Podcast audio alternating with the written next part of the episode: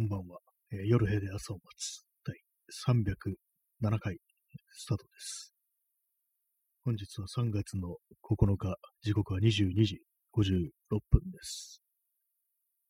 はい。えー今日は東京は晴れかな曇りだったような気もします。よく覚えてないですね、毎日ね、こう。これ同じようなこと何回も言ってますけども。まあ、あのー、大体こういうことを言うときは、こう始めて、始めたらいいもの何を話していいかわからないという、そういう時に、この天気の話が出たりはしますね。はい。えー今日のタイトルなんですけども、男の敵は男説というね、ものなんですけども、まあ、これは何かというと、最近、あの、ツイッターに流れてきた、こう、まあ、どなたかの意見でもって、でもその、ちょっと忘れちゃったんで、今、あの、自分のツイートを見ますね。リツイートをなんか見直しますね。えーっと、あ、そうですね。あの、男性同士のコミュニケーションってものはなんかこう、まあ、弱ってる人に対しては非常に雑である、雑なアドバイスをするっていう、そういうところがなんか非常にまあきついっていうことを、まあ、それ書いてるのは多分女性の方だと思うんですけども、まあ、それを見て、最初まあ特にあの流れてきた、流れてきた時は、まあ、特に何も思わなかったんですけども、うーんっていう感じで、見て、読んで、しばらく経ってから、まあ、確かに、その、まあ弱っているね、人に対して雑なアドバイスをするっていう、まあ、そういうこと、まあ、雑かどうかはわかんないですけども、結構まあそのいい加減な対応をするっていうことはまあ、やったりやられたりみたいなこと多分昔あったなみたいなことをふと思ったりして、でまあその昔のことをいろいろ思い出してると、まあ本当昔のね友人とかが、あ、の時あいつあんなこと言いやがったなって感じでこう、すごいなんか嫌な思い出みたいなのがちょっと蘇ってきたようなところがあったりして、確かにそういうとこありますね。その男が男に期待しないっていう、まあ、どうせなんかろくなこと言われないだろうから、なんか特にはね、こう、ちゃんと話をね、腹を割って話をしたりだとか、こう、そういうふうなことしないっていう、まあ、信用してないみたいな、なんかそんな感じですよね。確かに、まあ、昔に関して言えばそうだったみたいなことは思いますね。今、今付き合いのある友人はそういうようなことはないですけども、そのね、本当になんかこの、子供時代から、まあ、青年時代みたいなね、なんかそんな時に、まあ、こう、関わりにあったね、こう、周りの人、男たち、まあ、友人ですよ、同級生とかね、そういうところですけども、やっぱりなんかこう、そういう、なんか、ね、自分が、ね、困ったりだとか、まあちょっと落ち、落ちてたりだとか、まあそういう時になんか普通にこう、まあ今こんな感じなんだよね、みたいな、そんなことをね、言った、言ったことないようなね、気がしますね、そういえば。そういうこと言うと何かこう、やっぱり、ちょっとね、攻撃されるみたいなところってね、やっぱりあったなっていうことはまあ、思ったりして、まあその、なんていうんですかね、やっぱりそういうようなこと言うと、その男同士のコミュニケーションにおいて、あれなんですよね、こう雑魚だと思われたくないみたいな、そういうのがあったりして、みんなこう強がってね、こう、本本心からなのか何なのかわかんないですけども、そう男らしい振る舞いというか、なんというか、こう、そういうものの、まあ、結果として、そう、誰かがね、なんかこう、弱ってる人、時に、こう、非常に雑なアドバイスをするっていうね、まあ、茶化したりとか、ね、こう、そういう感じのことですよね。まあ、それはなんか本当によくあるなっていうようなことを思い出したと。まあ、それだけの話なんですけども。そうなんですよね。なんかそう、そういうなんか昔のね、ほんとずっと昔のなんかいい嫌なこととかをね、なんかふっと思い出してしまったみたいな、そんなことがあったりしますね。はい。まあ、それだけなんですよね。なんかこう、あ P さん、え男ワード、M ワード、あ、メンズ、メン、メンのね、男、男のワードっていうね、ことでね、まあ、本当によくありますからね、そういうのはね、なんかこう、結構、なんていうんですかね、なん、なんなんですかね、本当にね、こう、やっぱり、そうなんですよね。結局のところ、その雑魚だと思われたくないっていうね、なんか本当に読み読みを見せたら、そういう、ね、こう、襲われるっていうね、なんかそんな感じとかありますからね。私、あの、ほんと結構前なんですけども、あの米軍で、アメリカ陸軍だと思うんですけども、そういうところであの、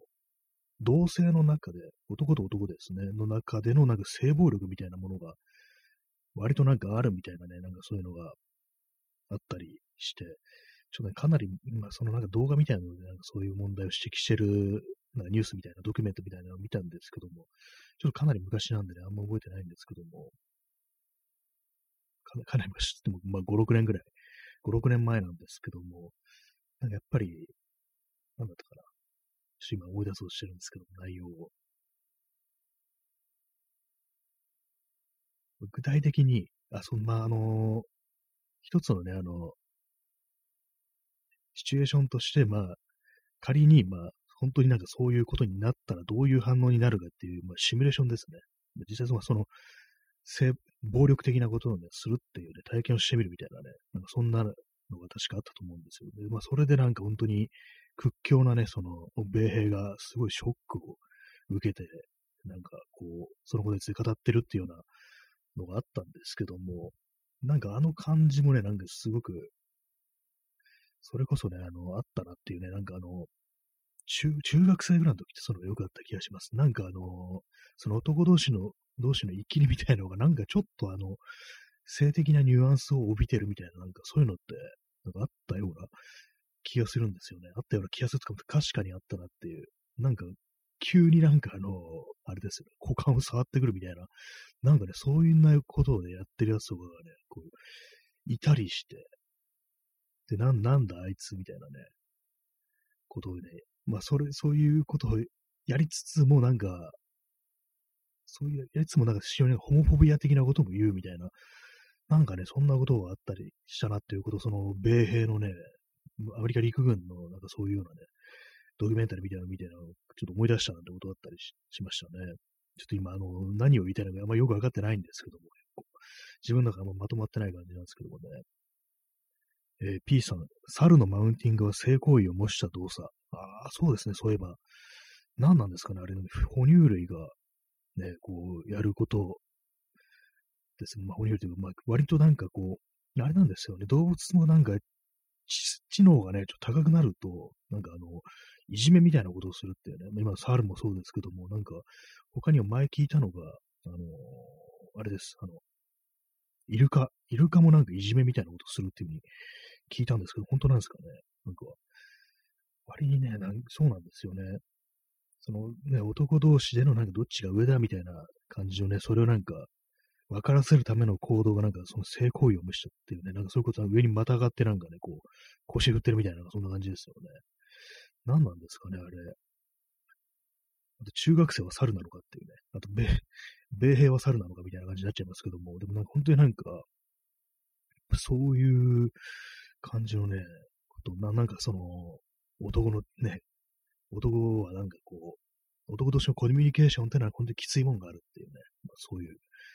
ことですね。なんかそれを見て、なんかいろんなことを思い出すなっていうね、そんな感じなんですけども、インスタントコーヒーを飲みます。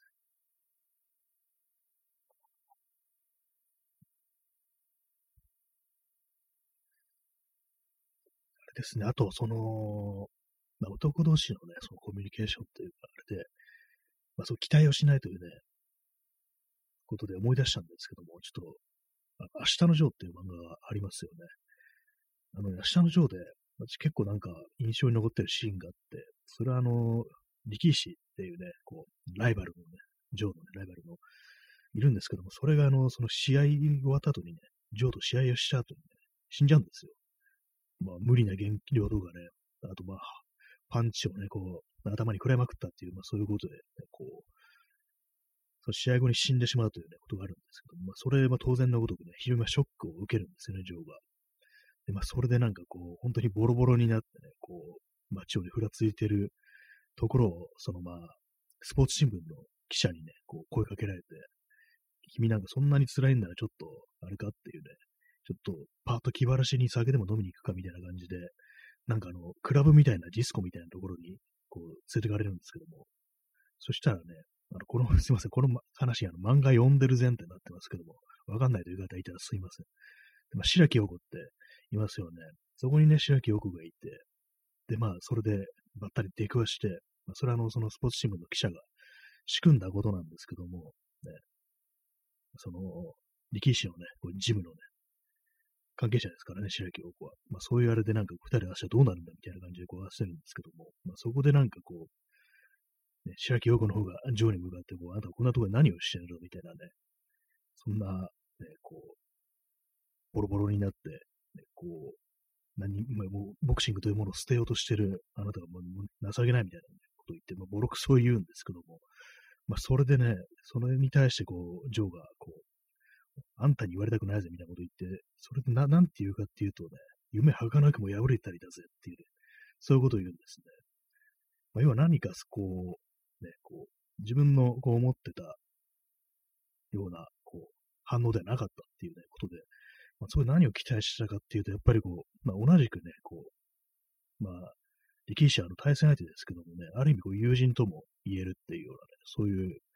関係ですからね、そういう非常にショックを受けてるっていうこともあるんですけど、まあ、要は同じ大事な人をね、こう、亡くしたと言えるということだと思うんですけども、それ、そういうことでなんか二人共通点あるはずなのになんでこんな、ね、こう、と言われなきゃならないんだみたいなのがね、そういうのが、まああって、そのね、夢儚くも破れたりだぜっていうのを言って、なんか激怒するっていうね、死んじまえとかなんか言うんですよね。なんかそのようね、なんか、あんま関係ないの気がしてきましたけども、なんかそれを思い出しました、急に。日産とコーヒー飲みます。あれですね、なんかこうまとまら、頭の中まとまらないで喋るとかなりよくわかんない話になっちゃいますね。まあ、具体的にこれ何が言いたいかというとね、別に何も言いたいことはないんですけども、なんかそんなシーンがあったなという、本当にこう連想ゲーム的ななんか感覚なんですけども、まあ、そうですよね、本当にね。今ちょ ちょっとあの、ちょ困ってしまいましたね。なんか何を、何を言いたかったんだろうっていう。あれですね、本当なんか人間考えられることっていうのはなんかこう、あれですね、限度がある感じになってきましたね。一日のうちに考えられることっていうのは結構、そのね、限界があるって感じで、もう今日はなんかさっきまであの、いろいろ、またあの、3D のね、モデリングのあれ、なんだか、なんのかんのとかなんか調べてたんで、それでなんかね、こう、頭をこう使う、そっちの方に頭を使う余地があんまないんですけどもね、ちょっと、適当に今今日は話したいと思います。えー、P さん、力士を媒介した関係性、結局、白木陽子に向かい合ってない。目の前の人間の軽視。あ、そうですね。これはね、あそうですね。ホモショーツサルの一類型。そうですね。これはなんか非常にこう、重いというか、なんというかね、確かに向かい合ってないっていうね。結局なんかその、あれなんですよね。もうさっきちょっと、さっきっていうか、こう、夕方ぐらい、夕方ぐらいにね、その調べ、調べてたんですけども、そのツイートを読んだ後に。あれなんですよね。結局そのジョーは、その自分がなんか白木陽子に対してどういう気持ちを持ってるのかずっとわかんなかったっていう、自分でもっていうね。そういうね、ことをなんか書いてる人がいて、あれなんですよね。結局白木陽子は、あの、まあ、その、あ、なたは本当ボボクシングでね、何何もね、こう、他にも、まあ、力士は死んじゃったしね、その前に対戦した、こうね、ウルフ金串はね、ボクシング引退することになっちゃったし、ね、そういう罪を背負ってね、んだから、あなたはずっとそのボクシングを続けなきゃいけないっていうね、リングで死ぬのがね、その、あるべき姿なんだみたいなね、もう急まあ、かなりこれ SM っぽい関係性みたいなことを私は思うんですけども、まあ、それでね、そういうこと言って、まあ、それ、それに、のね、その、その言葉にね、従うように、こう、ジョーもなんかどんどんどんどんね、こう、ボクシングにのめり込んでいくっていうかね、他のことはすべてね、こう、おざなりにして、こうね、捨てて、こう、ボクシングだけにね、こう、のめり込んでいくっていう感じなんですけども、結局あの最後ね、あの、ホセメンドーサとね、試合の前にね、それこそあの、それ、今まで言ってきたことを全部覆すんですね、その白木陽子が。あれですからね、あなたのことが好きだから、ね、もう、試合に出てほしくないって、まあ、要はパンチドランカーで、もう、これ、これの試合で、この試合出たらもう、これ以上戦ったらもう廃人になってしまうからっていうね、行かないでっていうふうに言うっていうね、ほんと試合のほんと直前に、もう自分がもう何とでもするからお願いだから行かないでみたいなことを言うっていう、まあ、今までだったらこう、あれですからね、こう、リングの上で死ねって言ってたの関係性がもうそこでもうガラガラっと崩れるんですけども、そこでなんかちょっとね、あの、ジョーがびっくりしたような顔して、まあそう言ってくれて嬉しいけど、でも、チャンピオンが待ってるから行かなきゃみたいな感じで行くっていう。まあそうなんですよね。そうなるともう結局す、ね、多分、その、ジョーの方もね、なんか、なんかしらのそういう気持ちはあったけれども、自分でなんか理解が、全然ね、わからなかったっていうことなのかなっていう。まあ、ある意味なんていうかね、本当にまあ目の前の人間の形式、形式ではないんでしょうけども、本当になんか、わかることができなかったって考えると、なんかかなりあれですね。結構、悲しくはあるなっていうことは、なんかちょっと思ったりしちゃいますね、なんかね。コーヒー飲みます。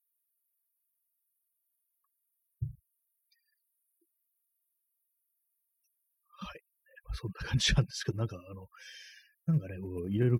あれですね、思うことはあるけど、なんかなかなかまとまんないんですけども、なんでこの男性、ね、男の敵は男みたいな、男同士のコミュニケーションというものにあまりこう期待できるものがないという話から、なぜかこうね、あの、明日のジョーの話になるっていうね、感じなんですけど、全然関係ないですね、考えるとね。まあでもある意味、そうですよね。みんななんか向き合えてないっていうのは、なんか、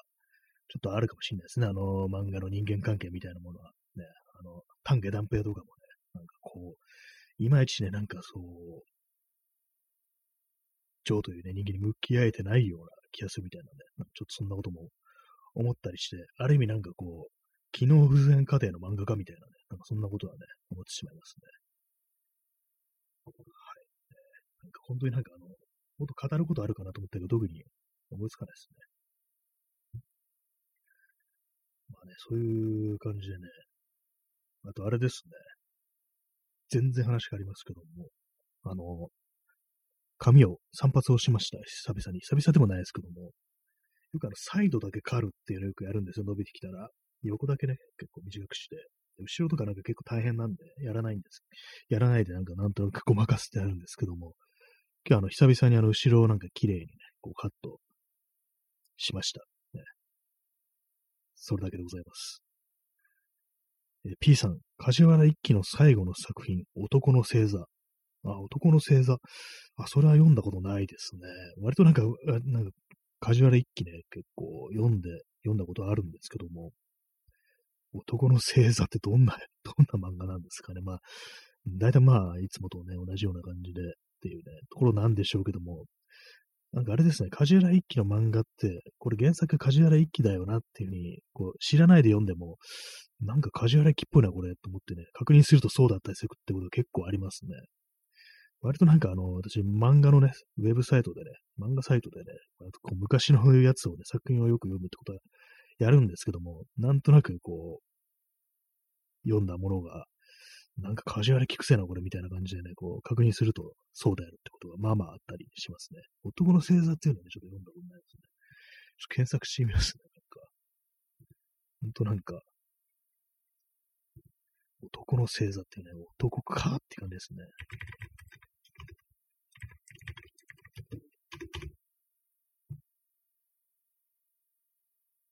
1985年ですね。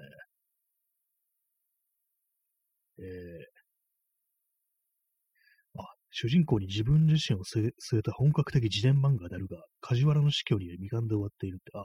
梶原一騎の自伝漫画なんですね。そんなあるんだ。なるほど。主人公の名前、梶一太。子供の頃から喧嘩っ早くて少年院にも入っていた。行動会に通う柔道少年だったが、木村正彦と力道山の試合を観戦に行った際、リングに上がって力道山に喧嘩を打った男、ま、大山抹殺に心を奪われ、以後大山とは不思議な縁を保つ。なるほどね。少年雑誌の原稿募集に応募し採用、ペンネームをカジュアル機とし、少年向け小説家として立つ。酒と女に弱い。ああ、って感じですね。なるほどね。自分本人の、あれなんですね。画像検索。あ、画像検索なんか、見たことありますね。このなんか、その劇画調のなんかリアルな梶原一騎のね、こう、絵がね、こう、表紙になってるってやつ。これか。ほんとすごいですね。胸焼きそうな感じしますね。これ見てるだけでね。なんかこう、なんかあれですね。千葉哲也よくなんか一緒にやれたなみたいなことをちょっと思ってしまう ようなところがありますね。なんかいろいろこう、ぶつかりながら話を作ってったみたいで、結構その、千葉哲也がね、こうしたい、したいっていうのを通したところがあったりして、まあ、最後の、ね、最終回とか、ラストシーンとかも、ね、こう、かなり、あれですね。やりたいようにやったみたいなね、ことをね、聞きますね。聞いたことありますね。男の星座って、男のなんとかっていうやつ、ね、本当にね、あれですからね、いろいろあり、なんかありましたよね。なんか男なんとかってつけると、なんか急になんかものすごいね、こうバカらしくないみたいなね。前になんかいろんなね、こう意見をね、募りましたけども、この放送でも、ね、清原のね、なんかステーキさん卓球を男食いとかもありましたしね。ちょっと今日何言ってるかわかんないですね、基本的に。何言ってるのかわかんない感じのね、放送なんですけども。昨日割と調子が良かったんですけど、今日はなんかあの、あんまこう、言葉が出てこないっていうか、コーヒー飲みます。今日はあれです、あの、何を言ってるかわからないせいで、非常にこう離脱者が多いと。7人の方が来たにもかかわらず、すでに3名が離脱しているという感じですね。よくわかんないですけども。はい。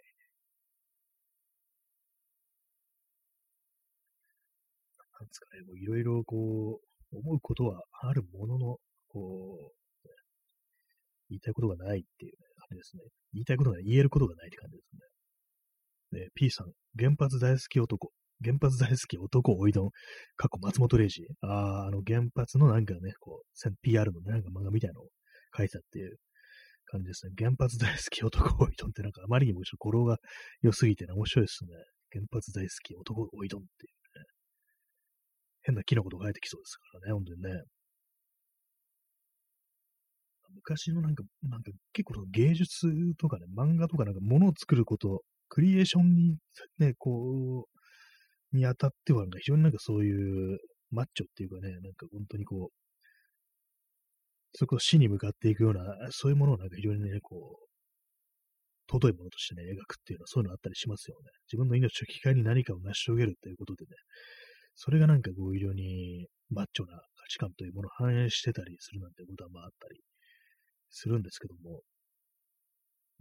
原発大好きね、今どうなってるんですかね、なんかあの、チェルノブリのね、原子力発電所に対するあの電源供給が断たれたっていうニュースが入ってきて、でも普通に考えまずくないっていうね、気持ちがあるんですけども、冷やせないってことですよね、要はあの、燃料棒とか、なんかあの、冷やし、ずっと冷やし続けなきゃいけないっていうね、ことらしいですからね。それがなんか上がっ、どんどんどんどんね、熱が上が、冷やせなくて熱が上がっちゃってったら、まあ、最終的にまたなんかね、ドカンと、ね、ま、巻き散らすことになるっていうね、どうもそういうことをね、らしいのですが、どうなんでしょうか。なんか本当に何、何、どうなってるんですかね。なんか、どう、どうなるんだろうみたいなことをね、まあ思ったりしますね。一体この、本当なんかウクライナ、ね、ロシアがウクライナに侵攻したっていう、ね、ニュース、いつぐらいでしたっけ？もう、2週間ぐらい経ってますかね。なんかちょあんまり、私もなんか調子が悪かったというね、こともあり、なんかあんまりこう、認識できてないんですけど、ちゃんと。何かね、あれですよ一体最終的にどこにこう行き着くのかみたいなことは思ったりしますね。はい。なんか今日本当なんか何を言いたいのかちょっとわかんない感じの放送になってますけども。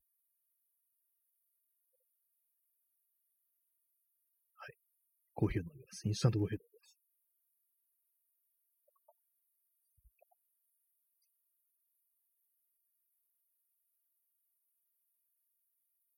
なんか不思そうですね、不思議ですね。なんか不思議となんかね、今日は本当になんか全然こう、言葉がね、なんか出てこないというような、なんかそんな感じなんですけども、なぜなのかなっていうね、ことを思ったりしつつ、ね、こう、適当にこう、ね、こう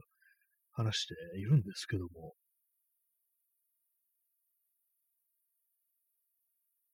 昨日はね、昨日はなんか割となんかスーッとね、なんかこう、喋ることがどんどん出てきてたと思うんですけども、昨日何の話をしたのかなやっぱあれですよね、難しい話が、こう、ね、言葉出てこないですよね。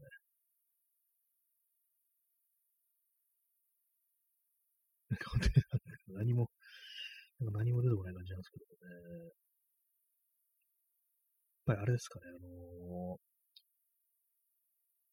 昔の、昔のなんかね、こうい、イラついたこととかなんかいろいろ思い出してたせいか、なんかそういうのも、なんかあったりしてね、なんかこう、いろいろ、ことが出てこないみたいな、なんかそんな感じになっているのでしょうかっていうね、まあ、そんなことは思うんですけども。はい。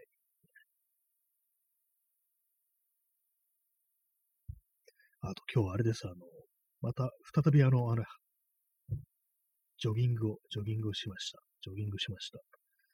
先週ね、先週あの、一週間ぐらい前にね、ちょうどジョギングして、ちょっとね、あの、2キロぐらい走ったと。途中であの休憩入れつつ2キロぐらい走ったらもう、完全にあの、あれをね、こう、筋肉痛で、もう数終わってしまったっていうね、のがあったりしたんですけど今日はあの 2, 2キロじゃなくて1キロだけ正確には 0.96km なんですけども、だけ走って、で、まあ、ついでにあの、懸垂の真似事みたいなことをしてきました。あれですかね、あの、なんかよくあのー、懸垂、懸垂じゃない、あの、マッスルメモリーなんてのありますよね。一度なんかある程度鍛えておくと、また再びなんか筋トレ再開したときに、このリカバリが早いなんていうね、元の感じに戻戻す、戻るのが早いなんていうのを聞きますけども、なんか割とそれかなと思って今日、絶対なんかね、その、懸垂なんて一回もできっこないっていう感じでこうやったんですけども、なんか今日ちょっとできそうな感じだったんですよね。まあでもあれ、結局、その普通にまあぐっとね、体をその腕の力で持ち上げるよりかは、その、その前段階として、その、反動をつけてね、その、鉄棒にこう、ね、飛びついて、そこから少しずつ、こう、下がっていくっていうね、降りる方向でのなんか筋肉を鍛えるっていうね、ことからね、もう始めたんですけども、ね。はい、そんだけです。そんだけですってあれですけども、なんかね、まあ、その方がなんかあの、トレーニングになるんじゃないかと思って、一回だけね、ぐーっとなんか頑張ってね、その懸垂やっても、まあ、あんまりこう、その、トレーニングっていうかね、筋トレの効果としては、ね、ちょっと低いのかなと思って、本当なんかさっきは何言ってるかよくわかんないですね。まあそんなね、感じなんですけども、久々にやってもなんか、本当になんか全一切やってなかった、やる前よりかはなんか少しその、いけるみたいなね、なんかそんな感じになりますね。はい。本当、何なんですか？なんでこんなにあの、よくわかんない話をしてるのかっていうね、ことをね、なんか思うんですけども、ね、今日ほどなんかあの、あれですね、非常に、こう、ふわっとした感じというかね、何を話したいのかわからないまま適当にこう、ね、進めてきた回、回というのはなかったんじゃないかと思いますね。なんかこう、もうすでに、あと1分半ぐらいしかないですけどもね、なんかすごいふわっとした感じというかなというか、意味のわからんことを、ね、今日30分話してしまったなと思って、なんか後からなんか変な気持ちになりそうな、そんな気がしておりますけどもね。まあそんな、皆様、ね、いかがお過ごしでしょうか？そんなあの2022年の3月ですけども。まあ夜結構寒いですね、やっぱりね。なんかこう、昨日かなり寒かったですね。そういえば、あの風が吹いてたっていうの、あと雨がね、少し降ったというのもあり、昨日はなんかちょっと冬みたいな感じで、かなり厚着でこう外に出てたんですけども、はい。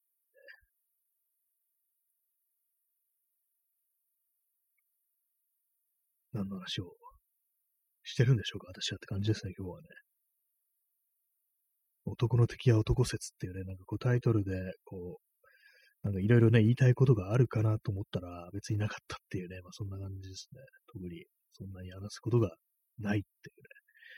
感じになってしまいましたけども、ね、そんな感じでね、本日、かなりふわっとした感じでお送りさせていただきました。第307回ですけどもね、いかがでしたでしょうか？いかがでしたでしょうか？と言われても困るような、ね、内容の放送になってしまいましたけどもね。本当になんかあの、喋るっていうのはなんかあれですね、ある程度頭の中でまとめるか、あるいはね、こう文章の形でこう、それこそ原稿みたいなものを書いていった方がいいかも、いいはずですね、本当にね。まあ、めんどくさいからやんないんですけどもね。そんな感じで、えー、皆様、えー、ご清聴ありがとうございました。それでは、さようなら。